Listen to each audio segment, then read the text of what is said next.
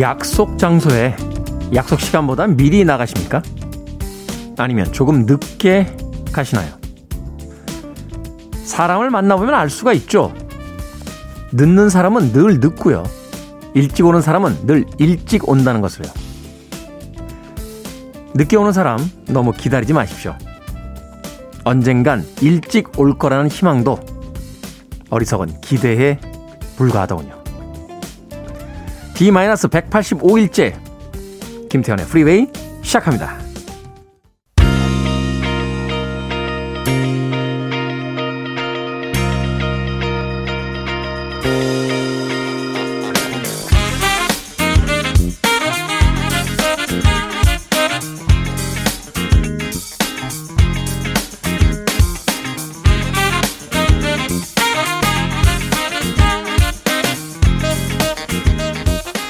빌보드 키드의 아침 선택 김태훈의 프리웨이 저는 클 태 자 쓰는 테디 김태훈입니다. 자 오늘 첫 곡은 톰 존스의 Sex Bomb 들으셨습니다. 톰 존스 아저씨 대단하시죠? 네. 가슴에 털이 난다는 건 어떤 기분일까요? 네. 저는 가슴에 털이 안 나서 잘 모르겠습니다. 네. 이 톰 존스 아저씨는 정말 가슴에 가슴이 남들 머리 같아요. 영국의 이대근 아저씨. 야, 이대근 씨도 모르시는 분들이 굉장히 많지 않겠습니까? 어, 요새는 그런 캐릭터가 없죠. 이렇게 약간 마초적이면서, 마님, 앞마당 쓰러쓰러워. 뭐 이런, 이런 캐릭터 별로 없는 것 같아요. 저희 때는 이제 톰 존스 아저씨 나오면, 예, 영국의 이대근 아저씨 나왔다라고 이야기했습니다. 얘기해놓고 나니까 괜히 했다는 생각이 드는군요. 예, 나이가 확 느껴지면서. 자, 가슴에 남들 모발 두 배 정도의 털을 가지신 톰 존스의 섹스바 들으셨습니다. 자, 토요일 1부는요, 음악만 있는 토요일로 함께 합니다. 좋은 음악들 두 곡, 세 곡 이어서 보내드립니다. 말 많은 DJ는 잠깐 쉬고요. 자, 2부는 테디와 함께 책을 읽는 시간이죠. 책을 직접 읽지 않으셔도 괜찮습니다. 저희들이 대신 읽어드립니다. 북구북구 코너로 꾸며집니다. 청취자 여러분들의 참여 기다립니다. 문자번호 샵 1061, 짧은 문자는 50원, 긴 문자는 100원, 콩은 무료입니다. 여러분 지금 KBS 2라디오 김태훈의 프리웨이 함께하고 계십니다.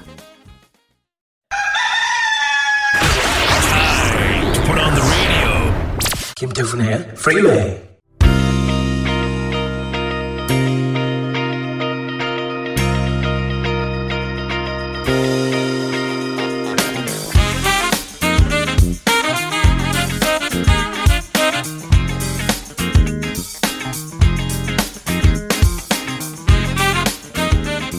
음악만 있는 토요일 세 곡의 음악 이어서 듣고 왔습니다. 80년대와 90년대에 여심을 흔들었던 그런 팀들이었죠. 상대적으로 남자들에게는 되게 시샘의 대상이 됐던 음, 그룹이기도 했습니다. 듀란 듀란의 Ordinary World 그리고 Take That의 Back for Good 백스트리트 보이스의 As Long As You Love Me까지 세 곡의 음악 드렸습니다. 저는 개인적으로 백스트리트 보이스는 별로 마음에 안 들었어요. 웃기잖아요. 자기들이 자기들을 소년들. 야, 이런 거. 아, 정정하겠습니다. 예. 방탄소년단은 정말 최고입니다. 예. 방탄소년단 빼고 소년자 집어넣는 그룹은 좀 별로였어요. 심지어는 이제 백스트리트 보이즈 멤버들도 지금 한 마흔 넘지 않았나요? 예. 근데 막 앵콜 공연, 막 뭐 결성 몇 주년 공연 이러고 나갈 거 아니에요. 그러니까 옆머리 새치 나고 막 이렇게 주름 잡혔는데 여러분 여러분들이 기다리시던 백스트리트 보이즈입니다. 라고 하면 중년 아저씨들이 이렇게 나오, 나오면 이상하잖아. 그 무대 이상할 것 같아요. 뒷골목 소년들입니다. 근데 뱃살 뱃살 하시더라. 이렇게 이게 어, 혼자 정신 승리하는 거예요. 예. 80년대 90년대에 별로 이렇게 마음에 안 들었던 사람들이라. 듀란 듀란의 Ordinary World, Take That의 Back for Good, 그리고 Backstreet Boys의 As Long As You Love Me까지 세 곡의 음악 들으셨습니다. 자, 안녕하세요. 테디. 오랜만에 늦잠 안 자서 프리웨이 듣는 행운을 맛보고 있습니다. 달달한 라떼로 잠을 깨우는 중입니다. K77146022님. 네. 더 주무십시오. 네. 주말에 굳이 일어나서 안 들으셔도 됩니다. 뭐, 라디오 방송이 뭐라고, 네. 주말에 그, 그 달콤한 어, 늦잠을 방해해서 되겠습니까? 예, 저는 그렇게 생각합니다. 예. 저도 주말엔 조금 잡니다. 예. 거기까지만 말씀드리겠습니다. 자, 3918님. 저 큰맘 먹고 히피펌 했는데요. 해그리드 아저씨 됐습니다. 이상과 현실은 완전 다르네요. 하셨습니다. 찾아봤어요. 해그리드 아저씨가 누군가 해서. 이게, 그, 그거죠? 아니, 갑자기 기억이 안 나요. 그, 뭐죠? 해리포터. 예, 해리포터에 나오는 그 머리 크고 이렇게 막 펌 이렇게 크게 돼 있는 그 아저씨 얘기하는 거죠. 산장지기처럼 생기신. 예. 그 이상과 현실이 좀 달라요. 저도 머리 자르러 갈 때마다 브래드 피트처럼 깎아달라고 하는데, 예. 브래드 피트처럼은 안 나오는 것 같아요. 조지 클루니 정도까지 나오는데, 예. 브래드 피트까지는 제가 못 가는 것 같습니다. 이상과 현실이 좀 다르다. 하는 생각이 듭니다. 자, 6883님, 오랜만에 꽃 도매시장 갑니다. 예쁜 꽃 많이 사올 거예요. 두근두근 봄입니다. 꽃 사세요. 라고 하셨습니다. 옛날엔 그런 생각 했어요. 먹지도 못하는 걸 왜 돈을 주고 사나. 그런데 산다는 건 그 순수한 아름다움을 만끽하는 게 아닐까 하는 생각을 가끔 할 때가 있습니다. 예쁜 꽃 많이 사오십시오. 저도 봄 되면은 뭐 꽃을 사오지까지는 않겠습니다만 음, 꽃이 핀 곳에 한번 놀러 가고 싶다 하는 생각 해보게 됩니다. 자, 더 로네츠의 Be My Baby 그리고 로이 오비슨의 In Dreams까지 두 곡의 음악 이어드립니다.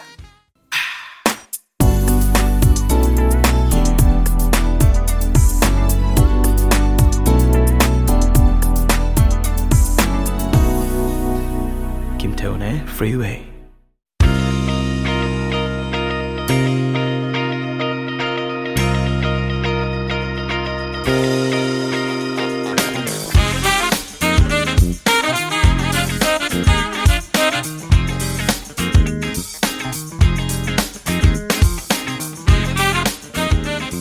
보이스투맨의 End of the Road 앞서 들으신 곡은 캐롤라인 크루거의 You Call It Love까지 두 곡의 음악 이어서 보내드렸습니다.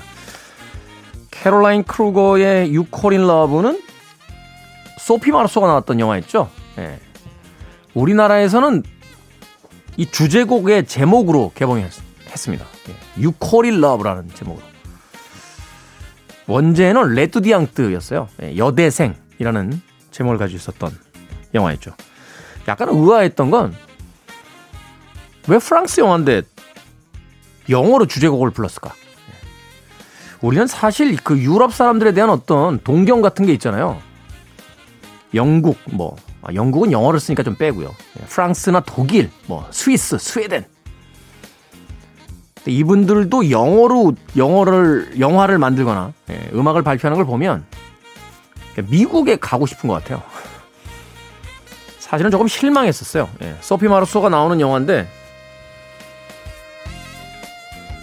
정정하겠습니다. 예. 실망은 안 했습니다. 너무 예쁘게 나와가지고. 예.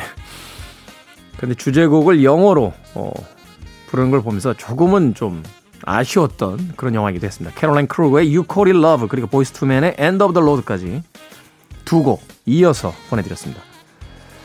황미정님, 테디, 집에서 새벽까지 혼술하는 신랑을 어떻게 해야 할까요? 내버려 두세요. 예. 잔소리 하시면 안 됩니다. 제 인생관 중에 하나가 그런 게 있어요. 어, 어떤 사람을 좋아하거나 믿게 되면 그 사람한테 뭐라고 잔소리 안 합니다. 왜냐면요. 그 사람이 그럴 때는 그럴 만한 이유가 있다라고 믿어주자. 이게 제 인생관입니다. 아, 멋있지 않습니까?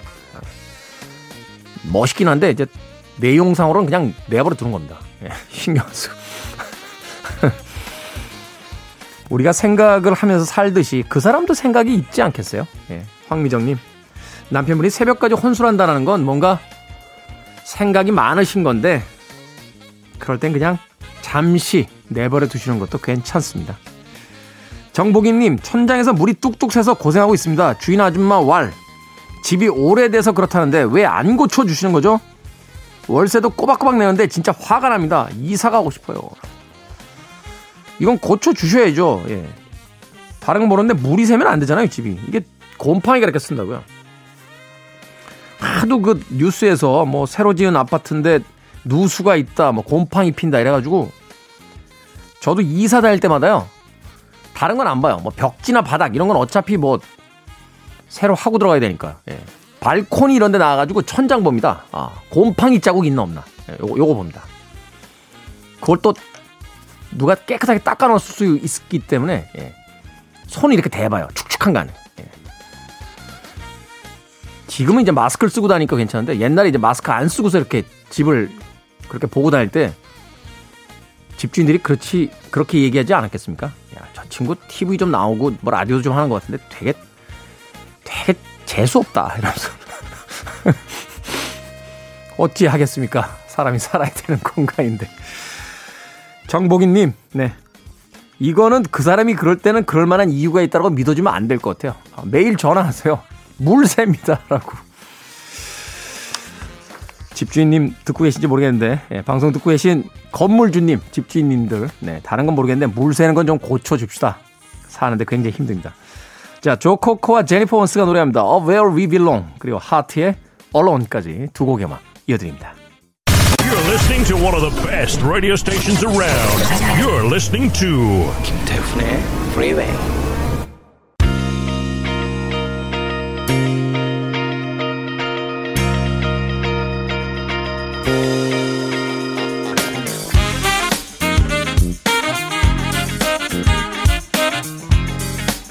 빌보드 키드의 아침 선택 KBS 2라디오 김태훈의 프리웨이 함께하고 계십니다. 자 5153님 테디 코로나가 길어져서요 캐나다에 사는 예비 신부와 1년째 못 만나고 있습니다. 10월 2일이 결혼인데 그 전까지 코로나가 괜찮아지려나요? 라고 사연 보내셨습니다. 그게 무슨 상관입니까? 네, 10월 2일에 코로나 안 괜찮아지면 결혼 안 하실 겁니까? 네. 답답하네. 네. 아니 보름 동안 격리 이런 게 중요합니까? 지금 신부가 캐나다에 있는데 저 같으면 갑니다. 예. 네. 가요. 어, 이거는 괜찮아지고 안 괜찮아지고의 문제가 아닙니다. 어. 아니 무슨 사랑에 빠진 사람이 보름 격리 기간을 예. 비 신부와 캐나다에 있는 산장에 둘이 격리되는 거죠. 아, 이번 생에는 안 되죠, 저는. 네. 5153님, 네. 코로나가 괜찮아지거나 안 괜찮아지거나 중요하지 않습니다. 네. 사랑에 빠질 시간입니다. 자, 이글스의 음악으로 일부 끝곡이자 5153님에게 격려의 어, 이야기 드립니다. 데스페라도, 무법자. 네. 코로나가 지금 중요해요. 2부에서 뵙겠습니다.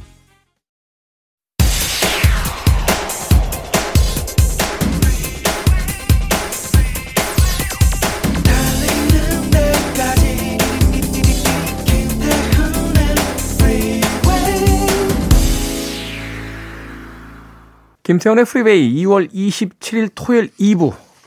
첫 곡은 더 리얼 그룹의 Small Talk로 시작했습니다. 자, 예고해드린 대로 2부에서는요, 어, 여러분 대신 책을 읽어드리는 시간입니다. 북구북구. 북튜버 이시한 씨와 함께 잠시 후에 책 이야기로 돌아오겠습니다. I want it, I need it, I'm desperate for it. Okay, let's do it. 김태훈의 Freeway.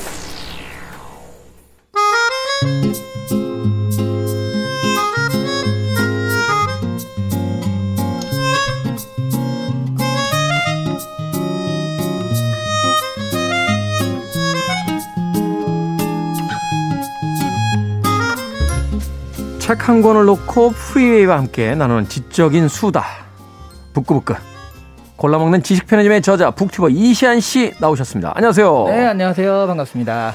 자, 날씨가 여전히 차긴 합니다만 그래도 봄 쪽으로 가고 있는데. 어, 뭐 좀 다닐만 하다 싶은 생각도 들고요. 그렇죠. 사실은 2월 초만 해도 이렇게 찬바람이 불면 네네. 이렇게 너무 흔한 표현이긴 합니다만. 얼마나 흔할까요? 기대가 되는데요. 송곳처럼 이렇게 찌르는 듯한. 아, 네. 아 별로 흔하진 않은데요. 아, 그래요? 네, 괜찮아요. 네. 아, 이게 문학적 수사가 되게 오래되니까 이제 다시 아, 그렇죠. 레트로가 되면서 어, 네. 레트로가 되면서 새로운 표현이 되는군요. 네. 옛날에 왜 이렇게 송곳처럼 날카롭다. 아, 어. 송곳처럼 찌르는 추위 그런 표현이 있었죠. 요새 세대들은 송곳 안 와요? 어, 누가 들으면 한 70, 80 이렇게 되신 줄 알겠어요. 곧. 네, 네, 네. 곧. 아, 예, 뭐 아직은 아직은. 네. 그런데 사실은 이제 2월 중순 이후부터는 네. 날이 차긴 해도 이제 그런 느낌은 조금 덜해진 것 같아요. 아 그래서 아. 낭패를 겪는 경우가 있잖아요. 그러니까 너무 꽁꽁 싸매고 다니다가 아 좀 할만하다 싶어가지고 좀 가볍게 입고 나가봐야지 하고 나가는데 생각보단 추워서 아. 하루 종일 벌벌 떨다가 들어오는 경우들도 많은 것 같아요. 제가 사실은 그 운동 다니는 그 짐이 있는데 여기서 이제 짐, 짐이라고 해야 됩니다. 네. 제가 그 아, 근데 좀 의외긴 합니다. 운동을 네. 다니시는군요. 그럼요. 열심히 합니다. 얼핏 봐도 운동하는 몸, 네, 네, 그렇습니다. 네. 벗으면 끝납니다. 아, 네.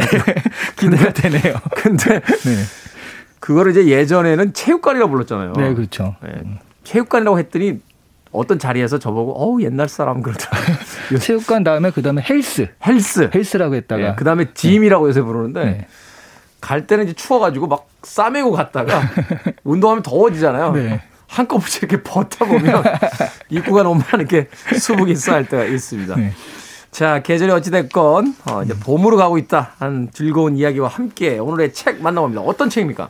제가 어렸을 때 모험 소설의 양대 산맥이 있었어요. 지금도 뭐 모험 소- 소설의 양대산맥이라고 할 수 있는데 하나가 보물섬. 보물섬. 예. 그러니까 약간 판타지에 근거한 뭔가 아, Treasure Island, treasure가 숨겨 있는 거 너무 좋잖아요. 그러니까 세상에 뭔가 신비롭고 재미있는 것이 있다라고 믿었던 시절의 어떤 문학 그렇죠. 작품이죠. 네, 네, 네. 네. 그 보물섬 있었고 반대쪽에는 아주 현실적인 모험기가 또 있었습니다. 로빈슨 크루소. 바로 오늘 읽을 책이에요. 로빈슨 크루소. 네. 진짜 고독하신 분이잖아요. 앵무새와 이 말을 시도하신 거의 최초의 인류 아닙니까? 그렇죠. 그 네. 나중에 또 영화로 캐스트어웨이인가 그렇게 나와가지고 배구공이랑 같이 얘기하는 그런 모습이 사실 로빈슨 크루소부터 쭉 그 전통인 거잖아요. 그렇죠. 윌슨과 이야기하는. 네. 네. 그러고 보니까 그 캐스터웨이의 주연을 맡은 톰 행크스. 네. 그 작년인가요? 그 코로나 19 감염돼가지고 아, 맞아요, 맞아요. 호주에선가 그 격리될 때 네. 사람들이 배구공을 그렇게 보내줬대요. 보- 보름 동안 윌슨하고 이야기 안 하고 배구공을 너무 보내줘가지고 네, 뭐 그런 이야기가 있는데 오늘 다룰 이야기는 바로 네. 로빈슨 크루소. 크루소. 사실 이 로빈슨 크루소도 고전이죠. 아주 고전이죠. 예, 많은 사람들이 알고 있는 이야기지만 절대로 안 읽어본. 그렇죠. 네, 바로 그리- 그런 의미에서의 고전. 그리고 진짜 고전인 게 이 소설이 소설의 시작이다. 음. 이런 얘기를 많이 들어요. 네. 그럼 사람들이 아, 섹스편 뭐야라고 하는데 섹스편은 소설을 쓴 게 아니잖아요. 희곡을 썼죠. 희곡이죠. 그러니까 네. 그 연극 대본을 쓴 거고 실제로 소설을 쓴 첫 번째라고 할 수 있다. 그러니까 좀 근대적인 소설이라고 했을 때 로빈슨 크루소를 많이 듭니다. 아, 이 시간 괜찮네요. 저는 이 시간 그 작가님께서 네. 어, 셰익스피어는 소설이 아니죠라고 했을 때 제가 네. 희곡이라고 바로 대답했잖아요. 네. 되게 제가 똑똑해진 것 같은 기분이 들고 어, 이 시간을 통해서 어떤 어, 굉장히 만족스러운 어떤 자기 치장을 하고 있다. 아, 예. 네. 방송을 들으시는 분들도 혼잣말로 예, 음. 대답을 해주시길 바라겠습니다. 어, 이 시간을 통해서 굉장히 체력적인 면도 부각이 되시고 그렇죠. 짐에 다니는 똑똑한 사람 이렇게 그렇죠. 돼버리네요. 네. 지덕체가 함께 있는 DJ다 이렇게 있습니다. 자, 로빈슨 크루소 일단 작가부터 좀 소개를 해 주시죠. 이 작가가 다니엘 디포라는 작가인데요. 이 사람이 굉장히 파란만장한 인생을 살았습니다. 그래서 어 뭐 그 상인으로서도 어떤 어 부를 좀 이루기도 하고 아, 원래 또- 상인이었군요. 네, 그 네. 파- 상인 집안이에요. 그래서 어느 정도 지- 돈이 있다가 또 상인이니까 왔다 갔다 하잖아요. 그래서 또 파산을 해가지고 감옥에 가기도 하고 여러 가지 인생의 어려움을 겪었는데 그럼에도 불구하고 이 사람을 한 마디로 정의하라, 몇 마디로 정의하라. 그러면 기본적으로 프로테스탄티즘의 그 피가 있는 집안. 신교도. 그렇죠. 네. 어. 그러니까 구, 구교가 있었잖아요. 그러니까 카톨릭. 캐톨릭. 네. 카톨릭에서 신교도가 나왔는데 그때 좀 너무 압박이 심하니까 난 피해 가야겠다라고 해가지고 간 무리들이 이제 아메리카로 이주한 무리들이 되겠죠. 종교의 자유를 찾아서 간 네. 네, 최초의 어떤 아메리카 이주민들. 네. 그리고 그 밖에도 불구하고 영국에 남아가지고 끝까지 프로테스탄티즘의 정신을 가지고 살아남은 게 바로 이 집안인 거죠. 아, 이 데니엘 디포라고 하는 이 로빈슨 크루소의 어떤 네. 집안. 네.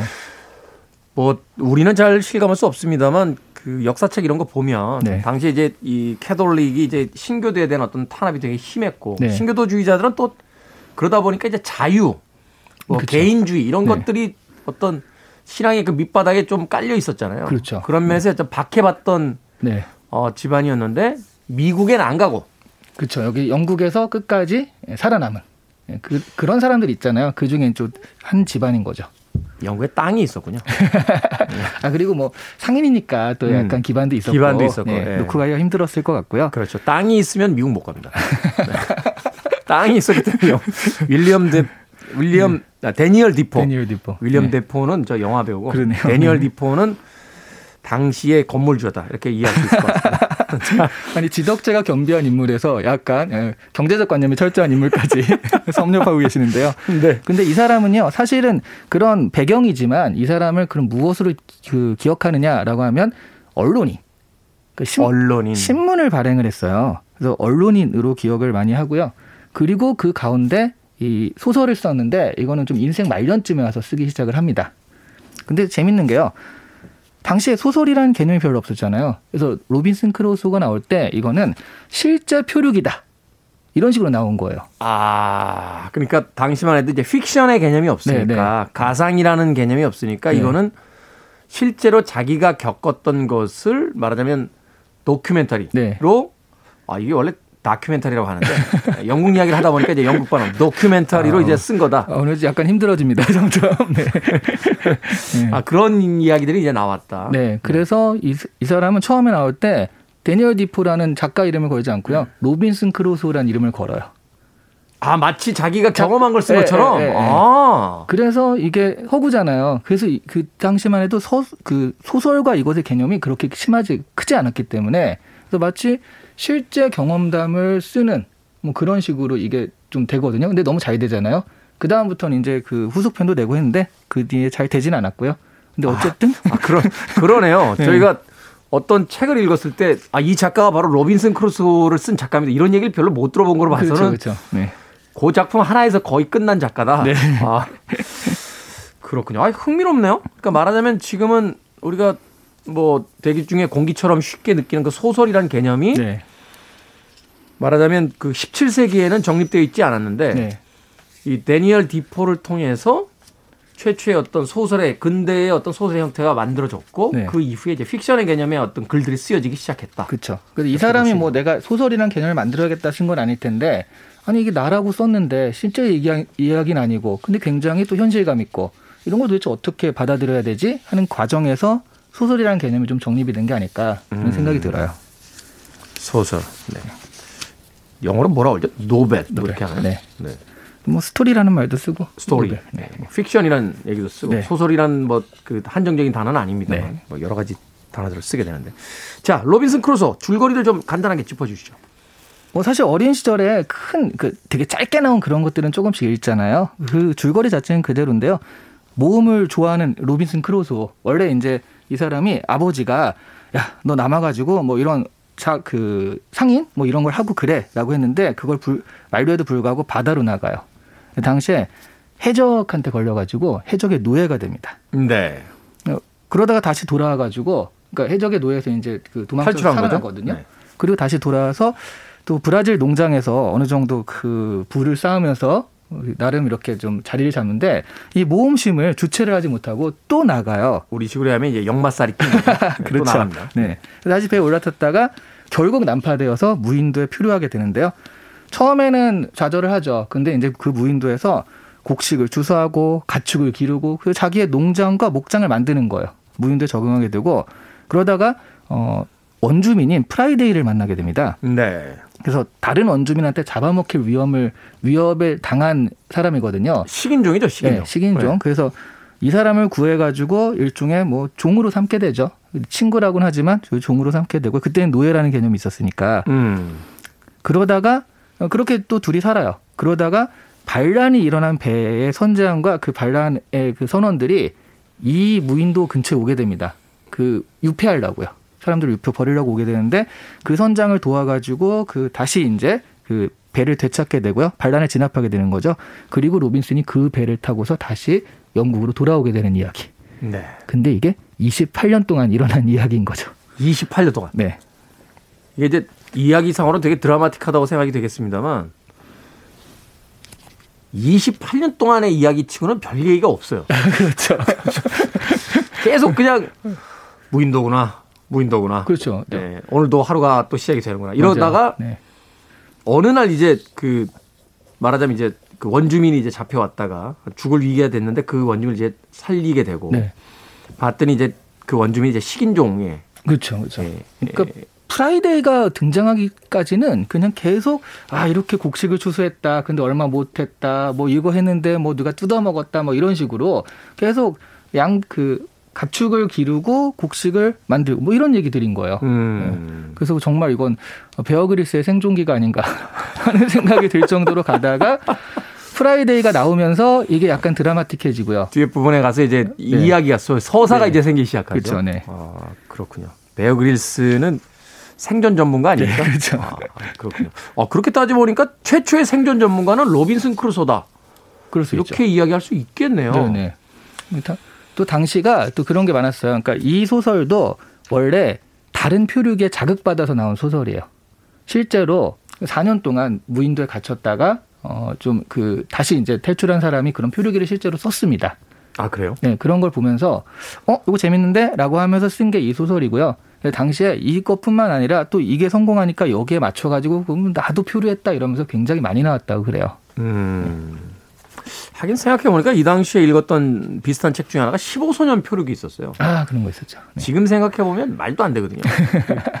부모들 몰래 15명의 소년이 어떻게 이렇게 일사불란하게 배에 들어와서 혼자, 그 혼자는 아니죠. 네. 자기들끼리 몰래 자다가 닷줄이 풀려서 이제 표류한다. 뭐 이런, 이런 거였는데 어찌됐건 당시에 그러니까 이런 문학 소설을 되게 그 사랑했던 시기라는 건 네. 어떤 꿈과 모험, 또 넓은 세상에 대한 어떤 동경 네. 이런 것들이 존재하던 시기가 아닌가 하는 생각이 듭니다. 그런데 그 이후에는 음, 그런 어떤 동경보다 아, 그 섬에 갇혀버린 한 남자의 고독에 대해서 더 많이 생각하게 됐습니다. 바로 그런 음악 하나 듣고 와서 계속 이야기 나누겠습니다. 아트 오브 노이즈입니다. 로빈슨 크루소. 한동안 클테짜 쓰는 테디의 통화 수신음이었던 음악이었습니다. 아트 오브 노이즈의 로빈슨 크루소 들으셨습니다. 음악 참 멋있어요. 네. 빌보드 키드의 아침 선택 KBS 2라디오 김태훈의 프리웨이 오늘 북구북구 이시안 씨와 함께 로빈슨 크루소에 대한 이야기 나누고 있습니다. 이 로빈슨 크루소는 근데 그 줄거리보다도 그 배경 이야기가 훨씬 더 재밌다 하는 이야기 들었었는데요. 그리고 로빈슨 크루소는 배경 이야기도 그렇고요. 이게 원제가 장난 아니게 깁니다. 아 원제가 또 따로 있어요. 네, 로빈슨 크루소가 아니에요. 원제가 제가 읽어드리면 어 이거 다 읽어도 될, 되나 싶을 정도로 긴데 네.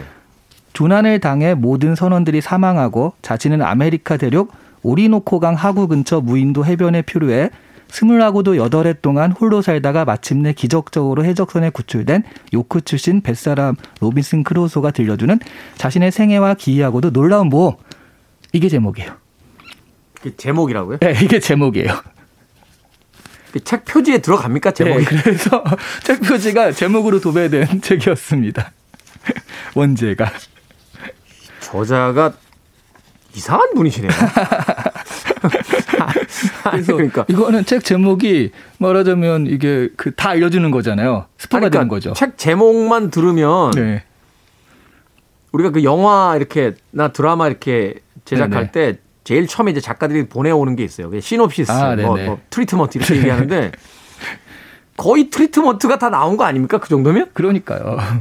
그리고 저 제가 일부러 길게 썼나 싶은 게 가령 제가 이제 제목 가운데 스물하고도 여덟 해 동안 이렇게 소개를 했잖아요. 근데 이거를 또 어떤 분은 28년 동안 이렇게 번역하신 분도 있더라고요. 네. 도대체 뭐라고 썼는데 이렇게 해나 봤더니 영어 자체도요. eight and twenty years 이렇게 썼어요. 그러니까 길게 쓰려고 작정을 한 거죠. 이것도. 그러니까 A then 20 years. 예, 예, 예. 아, 그걸 이제 줄여서 쓸 수 있는 방법이 있음에도 불구하고 예, 예. 아, 28년 이렇게 하면 되는데 정- 정말 이 번역대로 스물하고도 여덟 해 동안 뭐 이런 식으로 쓴 거죠. 예. 그러니까 아마도 그런 생각 아니었을까요? 이런 거 보내면 출판업자들이 잘 안 볼 것 같으니까 네. 제목으로 다 얘기하자. 아, 이 책은 이런 내용입니다라고 해서 식으로. 그런데 결국은 다 줄이고 로빈슨 크루소라는 제목으로 된 거죠 지금은. 네. 아니 근데 이런 그 제목이 된 데는 단순하게 소설의 이제 시작이다라고 아까 이야기해 주셨는데 네네. 소설뿐만이 아니라 그 이후에 미친 영향이 대단하겠네요. 왜냐하면 아, 장난 아니죠. 네. 그 많은 헐리우드의 영화나 이런 영화들의 제목을 지을 때 주인공 이름을 쓰는 경우가 굉장히 많거든요. 네. 지금 생각나는 게 뭐 도니 브레스코 뭐 이런 주인공의 이름을 쓰는 뭐 영화가 있다거나 뭐 마이클 콜린스 뭐 이런 식으로 이제 역사상 가장 중요했던 어떤 인물의 이름을 영화 제목으로 쓰는 경우도 많잖아요. 네. 그렇게 본다면 이제 최초의 소설에서 최초의 제목이 그 소설 속에 등장하는 주인공의 이름을 쓰는 어떤 전례가 네. 이제 만들어지기 시작했다 이렇게 볼 수 있네요. 뭐 그건 잘 모르겠어요. 왜냐면 워낙 많은 이야기들이 등장하니까 제목에 아 그렇습니까? 제목에 뭐 이렇게 많이 나오는데 그런데 어쨌든 이거는 그러니까 한 사람의 인생을 그 전에는 나라는 그러니까 이런 게 일종의 그 에세이라고 할 수 있죠. 자기 얘기를 이렇게 그냥 얘기하는 정도였다가 없는 이야기를 꾸며내는 거잖아요. 음. 그러면서 마치 나가 내가 얘기하는 것처럼 1인칭 주인공 시점 이런 식의 얘기들을 만들어냈다는 것 자체가 그런 식의 어떤 전형들이 될 수 있었다라고 생각할 수 있고요. 네. 그 뒤에 뭐 작가들은 바로 이런 것들을 그대로 차용하는 것들도 많았고 그리고 아까 제가 이제 미디어가 언론인이라고 그랬잖아요. 그 작가들 중에 언론인이면서 작가를 하신 분들이 많잖아요. 굉장히 많죠. 뭐 우리나라에서는 이제 언론인이었다 작가가 된 네. 김훈 선생님 같은 네. 네, 작가도 있고요. 네. 뭐 헤밍웨이 같은 분도 그렇죠. 원래 원래, 이제, 예. 기자 출신이죠. 네, 그러신 분들이 많은데 그러신 분들이 하나의 뭐 저- 하나의 롤 모델처럼 이렇게 되었었다라고 볼 수도 있는 거죠. 아 그렇군요. 어, 이 디포라고 하는 작가, 예, 당시에 이제 로빈슨 크루소라고 이제 네. 필명을 썼던 네. 작가가 바로 그런 어떤 이후에 많은 작가분들의 어떤 롤 모델로서도 네. 중요한 인물이다.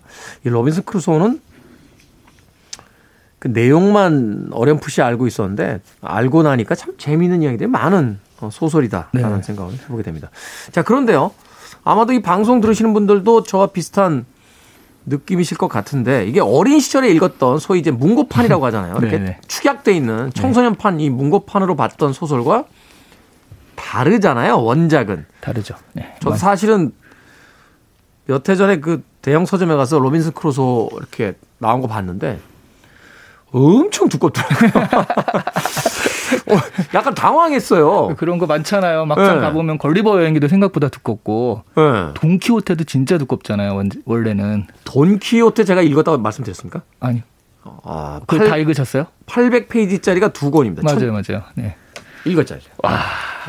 2권째에서는 주인공이 산초예요, 산초. 근데 2권이 훨씬 재밌습니다. 어찌됐건. 네. 자, 그런 책인데 이게 어린 시절 읽었을 때 그 우리가 봤던 로빈슨 크루소와 원작은 많이 다른 점이 있지 않겠어요? 어, 원작 자체는 안 다르죠. 그런데 그걸 받아들이는 우리가 지금 너무 달라진 거예요. 그래서 아, 이거를 내용상으로 그렇게 크게 변화는 없는데 그쵸. 그걸 해석하는 방식이 달라졌다. 네, 그러니까 뭐 어. 길이야 그때도 이 길이었겠지만 근데 그때 당시에 자연스럽게 받아들였던 것을 지금 보니까 아 이런 문제가 있었구나 이런 건 좀 약간 좀 다르게 볼 수 있겠구나 이런 것들이 그게 두 가지 포인트가 있어요. 네. 첫 번째 포인트가 뭐냐면 바로 노예제도인 거죠. 지금 노예제도. 네. 이- 지금 여기 너무 자연스럽게 프라이데이, 그러니까 이 사람을 구출한 다음에 노예로 삼, 자신의 종으로 삼잖아요. 이런 부분들이 사실은 지금 입장에서 보자면 왜? 도대체 이 사람이 왜이 사람을 노예로 삼는데 그게 정당하고 자연스럽게 느껴지는가? 이런 생각을 할 수밖에 없거든요. 네. 그래서 이 과정에서 이 프라이데이가 기독교를 접하고 그리고 나중에는 그 소설에 어떻게 묘사되냐면 로빈슨이 자기보다도 더 열렬한 신자가 됐다 이렇게 묘사를 해요. 사실 생각해 보면 이제 라틴 쪽이나 이런 지역들이 네. 오히려 그 이 종교를 받아들이면서 네. 뭐 캐톨릭이라든지 이런 전통들이 사실 구대륙보다 훨씬 더 강해지잖아요. 네네. 어. 그 그런 부분들을 되게 자연스럽게 묘사를 하면서 노예제도를 그냥 자연스럽게 어, 내재화하는 그런 모습들이 나타나는 거다라고 이제 지금은 볼 수 있다는 거죠.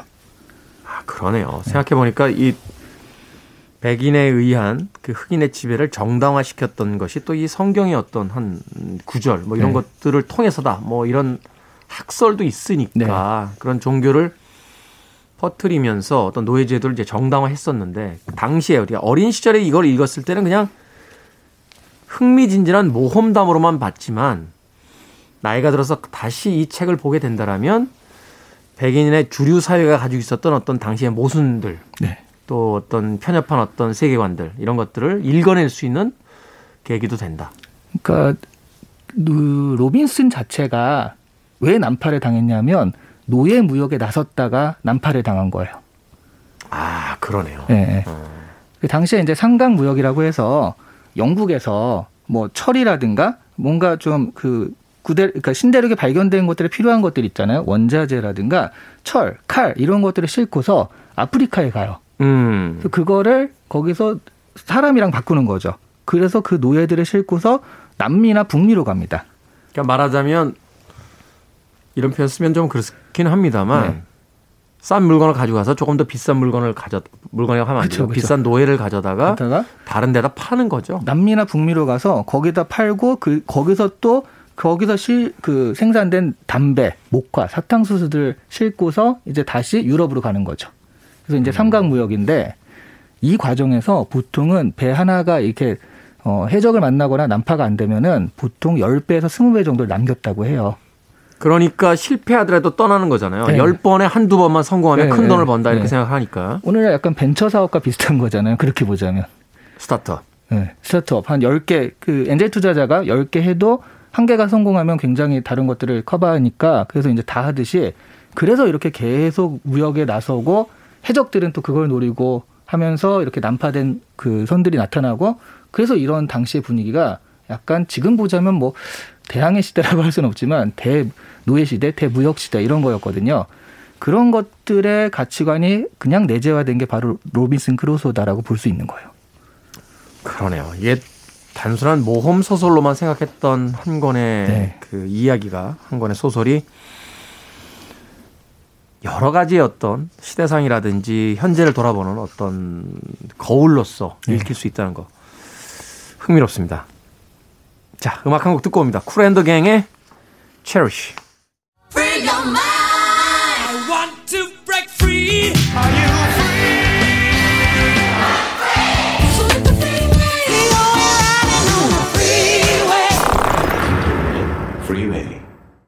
빌보드 키드의 아침 선택 김태훈의 프리웨이. 토요일 코너죠. 북구북구 북튜버 이시안 씨와 함께 소설 로빈슨 크루소에 대한 이야기 나눠보고 있습니다. 자, 이 로빈슨 크루소에 대한 그 안팎의 배경에 대한 네. 이야기 들었는데 앞서서 이제 그 노예제에 대한 네. 어, 이야기를 해주시니까 또 생각이 많아지게 되네요. 네. 말하자면 이 책이 당시에 그 노예제를 좀 정당화시킨 뭐 그런 측면도 있겠네요. 그냥 노예제를 되게 당연하게 받아들이는 그런 모습들을 보여주는 거죠. 그러니까 이, 이 네. 소설 속에서 로빈슨 크루소가 그 프라이데이라고 이제 나중에 이름을 네. 붙이게 되는 그 원주민을 자신의 어떤 노예로 삼는 데 있어서 일말의 어떤 갈등 같은 게 없잖아요. 그렇죠. 그러니까 죽을 뻔한 사람을 내가 살려줬으니 당연히 이 사람에 대한 권리는 나에게 있다. 그리고 식인종이잖아요. 식인종에서 이 사람을 먹으려고 뭐 데려오긴 했지만 그 사정을 알아보려거나 그런 건 전혀 없고 왜 저렇게 됐을까? 음. 어떤 사정이 있었을까? 뭐 그런 걸 알아보려는 건 전혀 없고 그냥 무조건 나쁜 놈 이러면서 그냥 총으로 쏴 죽였을 때도 사람을 죽인다는 일말의 갈등이 없거든요. 아, 그러네요. 그러니까 말하자면 제가 사실은 그 쿠바나 멕시코에 갔을 때 참 놀랬던 게 뭐냐면 캐톨릭 성당들이 이렇게 있는데 네. 당시에 이제 선교를 온 그 백인들은 되게 크고 인지한 모습으로 그려져 있고 네. 물론 실제의 그 신체 사이즈가 그랬을 수는 있는데 원주민들은 벌거벗은 채 아주 작은 모습으로 그 신부들 옆에 이렇게 이제 기대고 있는 듯한 모습으로 된 어, 조형물들을 굉장히 많이 네, 본 거예요. 말하자면 우리는 이 미개한 민족에게 말하자면 어떤 은혜를 베풀러 왔다. 그렇죠. 네네. 이런 식으로 사고했던 거죠. 네. 신을 알려주고 너에게 종교를 주고 어. 말하자면 옛날에 우리 제국주의까지 그게 가는 거잖아요. 제국주의가 어, 새로운 그 식민지를 개척할 때 문명화되지 않은 나라에 우리가 문명을 전해준다라는 그런 핑계로 들어간 거거든요. 약간 이거 친일 논리네.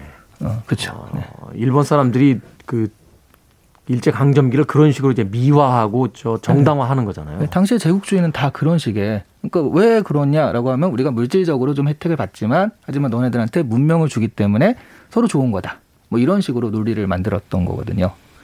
아, 이 책 괜히 읽었다 하는 생각이. 아닙니다. 근데 또 이런 문제 의식은 또 책을 읽어야지만 가질 수 있는 거니까. 네. 근데 사실은 이 책의 문제 의식을 가진 사람이 또 있었어요. 미셸 투르니에라고 이 사람이 아니 왜 그러니까 로빈슨과 프라이데이가 만났는데 왜 로빈슨한테 무조건 교화되는 거야? 그러면 이러지 않을 수도 있잖아라고 해가지고 반대쪽에서 원주민 편에서 쓴 소설이 방드르디라는 소설이 있어요. 방드르디는 저 불어로 금요일 아닙니까? 프라이데이. 예. 아, 그래? 프라이데이 입장에서. 네. 어. 그래서 프라이데이랑 로빈슨이 만났는데 이게 로빈슨한테 교화돼가지고 문명화 되잖아요. 그게 아니라 로빈슨이 프라이데이한테 교화돼가지고 아 이것이야말로 자연의 세계야 하면서 벗었던 그러니까 옷을 벗어 던지면서 이렇게 그 자연에 예, 동화된 그런 모습으로 끝나는 소설이 있거든요. 아, 그 소설 되게 인상적이네요. 네. 그 몇 년 전에 나왔던 영화 중에 네. 제임스 카메론의 그 아바타라는 영화 어, 그 있었어요. 그럼요. 이게 흥행적으로도 굉장히 성공했습니다만 네. 당시에 이제 이 영화를 평가할 때 어떤 근거를 가져왔냐면 이건 수종주의 서부극이다. 음, 그러니까 과거의 서부극이라는 건 되게 백인 총잡이들이 네. 인디안들을 죄책감 없이 학살하고 네. 그들을 문명화시키고 그래서 음. 어떤 백인 중심적인 어떤 사고였는데 아바타의 그 구조는 서부국인데 수종주의 서부국 말하자면 이 총잡이가 백인 총잡이가 원주민들의 동화되면서 그렇죠. 네. 상대적으로 이제 백인들의 총잡이들과 싸우는 이야기가 벌어지잖아요. 그러, 그러니까요. 예. 그 전에 케빈 코스트너의 늑대와 함께 춤을인가? 그렇죠. 예, 그것도 사실은 그 시작이었던 거죠. 그런 것에. 네, 사실은 그래서 그 제임스 카메론의 아바타 나왔을 때 어떤 평론가는 그런 이야기를 했어요. 어, 마이클 베이는 2류, 롤랜드 에머리는 3류라는 걸 제임스 카메론이 증명했다. 네. 마이클 베이는 트랜스포머 만들었고요. 롤랜드 에머리는 인디펜던트 데이 만들었던 감독인데 어, 제임스 카메론은 그들이 왜 2류와 3류인지를 이 영화를 통해 증명했다라는 유명한 평론이 예, 생각나기도 합니다. 자, 이 기독교를 전파한다는 종교를 통해서 원주민을 교화한다는 명분 아래 식민지를 개척했던 그 네. 어, 제국주의와 야만의 역사가 이제 이 책에 담겨져 있다. 이렇게 또 이야기를 그렇죠. 해주시는 거죠. 그 굉장히 지금 중요한 말을 하신 건데요. 기독교를 전파한다 해서 이 기독교가 프로테스탄티즘이라는 거죠. 기존의 개톨릭이 아니라 그러니까 이게 엄청 이게 뭐 또 차이가 있나요? 엄청 차이가 있는데요. 저는 사실 이 책이 미국의 건국 이념을 굉장히 잘 보여주는 책이다. 음. 라는 생각이 들고요. 그러니까 옛날에 구교, 그러니까 캐톨릭에서는 부자가 되는 게 그렇게 아주 바람직한 건 아니었어요. 부자가 된다는 네, 거. 부자가 된다는 어. 게 그렇게 뭐 특별히 좋은 거나 그런 건 아니었는데 이 프로테스탄티즘을 오면서 부자가 되는 건 신의 은총을 받는 일이 됩니다. 음. 그 직분론이라는 게 있어서 자기가 자기 일에 되게 충실하게 다할 때 어, 자신의 일을 그냥 충실하게 다할 때 신의 은총을 받아서 그러면 부유하게 부자가 되는 것이다. 아. 그러면 내가 부자가 되는 논리를 신의 은총으로 설명할 수가 있는 거예요. 그- 그러니까 이제 당시에 성직자들이 돈이 많은 거를 네, 교인들이 네, 아니 왜 이렇게 성직자분들이 돈을 밝히세요? 라고 하면 이게 다 하나님의 은총이다. 그럴 수 있죠. 이렇게 이야기했다는 거군요. 네. 그리고 각자 그 직업에서 당신이 그 직업에서 자신의 일을 충분히 잘, 잘하면 그게 신의 은총을 받아서 돈이 늘어날 수밖에 없다. 그럼 반대로 얘기하면 부자는요 신의 은총을 받은 사람들인 거예요. 근데 왜 다 예수님보다 다 부자죠? 그 그래서 프로테스탄티즘이 미국의 그러니까 아메리칸 드림이라고 하잖아요. 네. 내가 열심히 하면은 그만큼 어, 신의 은총을 받을 수 있어. 뭐 이런 식으로 음. 하기 때문에 그것이 바로 아메리칸 드림이라고 하는 그 미국의 신화가 거기서부터 출발했다. 그렇죠. 그리고 우리가 미국의 부자들에 대한 개념은 좀 약간 존경의 눈빛도 있고요. 그러니까 미국은 백만장자를 존경하잖아요. 네, 네. 우리나라는 사실 돈 많으면 네. 어느 쪽이 더 나은 분한지 모르겠습니다만 약간 삐딱하게 보잖아요. 저 사람 세금 안 낸 것 같은데 아, 막, 막 이런 분명히. 좋은 방법으로 돈을 모은 건 아닐 거야. 막 이렇게 네. 생각을 하죠. 사실은 역사적으로 부자들이 세금을 잘 안 내시는 어떤 그런 전례들이 있어가지고 네. 그렇게 쳐다보기도 하는 건데. 네. 근데 네네. 여기는 부자라는 거가 신의 은총을 받은 결과물이다라고 생각을 하기 때문에 거기에 대해서 부러워하고요. 그리고 그 자기가 번 돈을 어떻게 쓰는지 그런 거는 뭐라고 하지 않아요. 우리가 보기엔 야 뭐 옛날에 그런 기사를 본 적이 있거든요. 어느 부잣집에 휴지통 가격이 5천만 원짜리 휴지통이 있다고. 5천만 원짜리 휴지요? 예, 금으로 이렇게 돼 있대요. 네. 그래서 와, 그 안에 들어갈 쓰레기에서 그 휴지통보다 비싼 건 없을 것 같다 생각을 했었는데 어, 거기다 막 이렇게 18K 금막 이렇게 버리나요? 어, 순금 아니야. 버려. 막 이러면서 막, 막 버리니까. 어, 그 분리수거 하고 싶다, 갑자기. 네. 근데 그런 것들을 우리나라에서 만약 누가 그랬다라고 한다면 엄청 지탄을 받을 일이잖아요. 근데 미국에서는 어, 그럴 수 있다라고 생각하는 게 이 부자에 대한 개념 자체가 이렇게 좀 다르기 때문이에요. 그러네요. 우리나라에선 사실 그런 어떤 기사가 뜨면 되게 그 비판 어조잖아요. 네. 어, 부자들의 사치와 향락, 도를, 도를 넘어 사회의 미풍양속을 해치는 이런 재벌가의 행태는 자제되어야 뭐 이렇게 쓰는데 미국에서는 엘비스 프레슬리의 변기는 금도금이 되어 있었습니다. 그러면 야, 나도 로큰롤에서 성공하면 내 금도금 한다. 그렇죠, 그렇죠, 그렇죠. 네. 그래서 막 힙합 아티스트들이 네. 자동차 휠에다가 막 이렇게 금 바르고 막, 막 이러는 게 이제 네. 먹지도 않는 샴페인 막다 네. 뚜껑 열어가지고 이렇게 쌓아놓고서는 사진 찍고 이런 게 그렇죠. 이제 정당화되는 네. 문화가 로빈슨 크루소에 나와 있는데요. 예를 들어 로빈슨 크루소가 생각해 보면 나 혼자 무인도에 그냥 떨어진 거잖아요. 그 프라이데이를 만나기까지 한 10여 년 동안 혼자서 농장을 만들고 가축을 기르고 그거를 만들어낸 거예요. 농장과 목장처럼 네. 집을 짓고 요새를 만들고 누가 본다고요?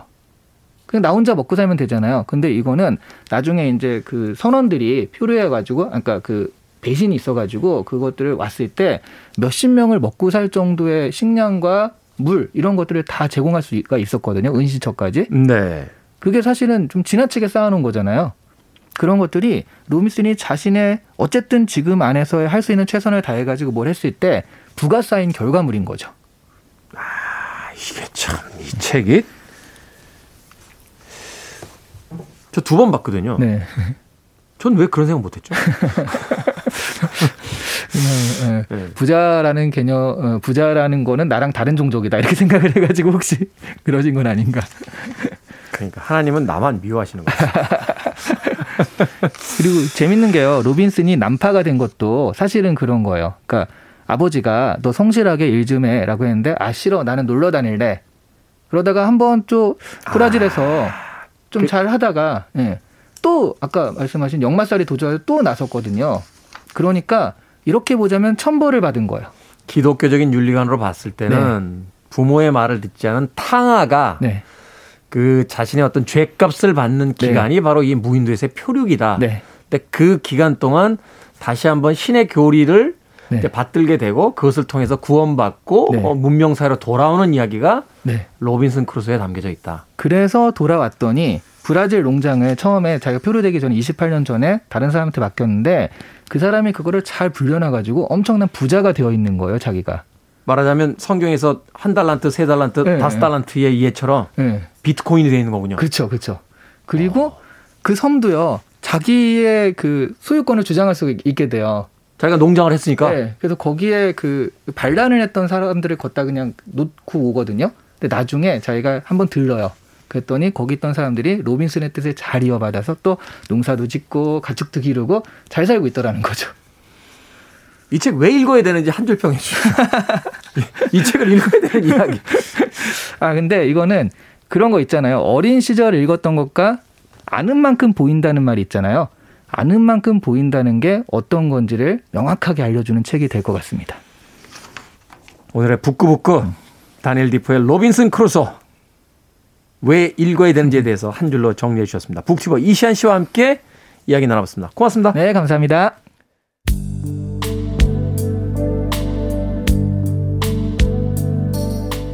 케니지의 음악 듣습니다. 수많은 이야기가 있었습니다만 결국은 집에 가고 싶었겠죠. Going home.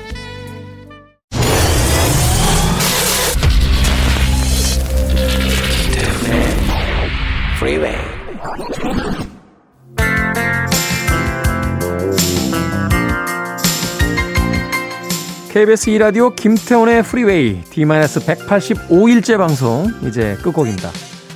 홀령의 Every Time You Go Away 이 곡 들으면서 저는 작별 인사 드리겠습니다. 편안한 주말 그 시작 상쾌하게 하십시오. 저는 내일 아침 7시에 돌아옵니다. 고맙습니다.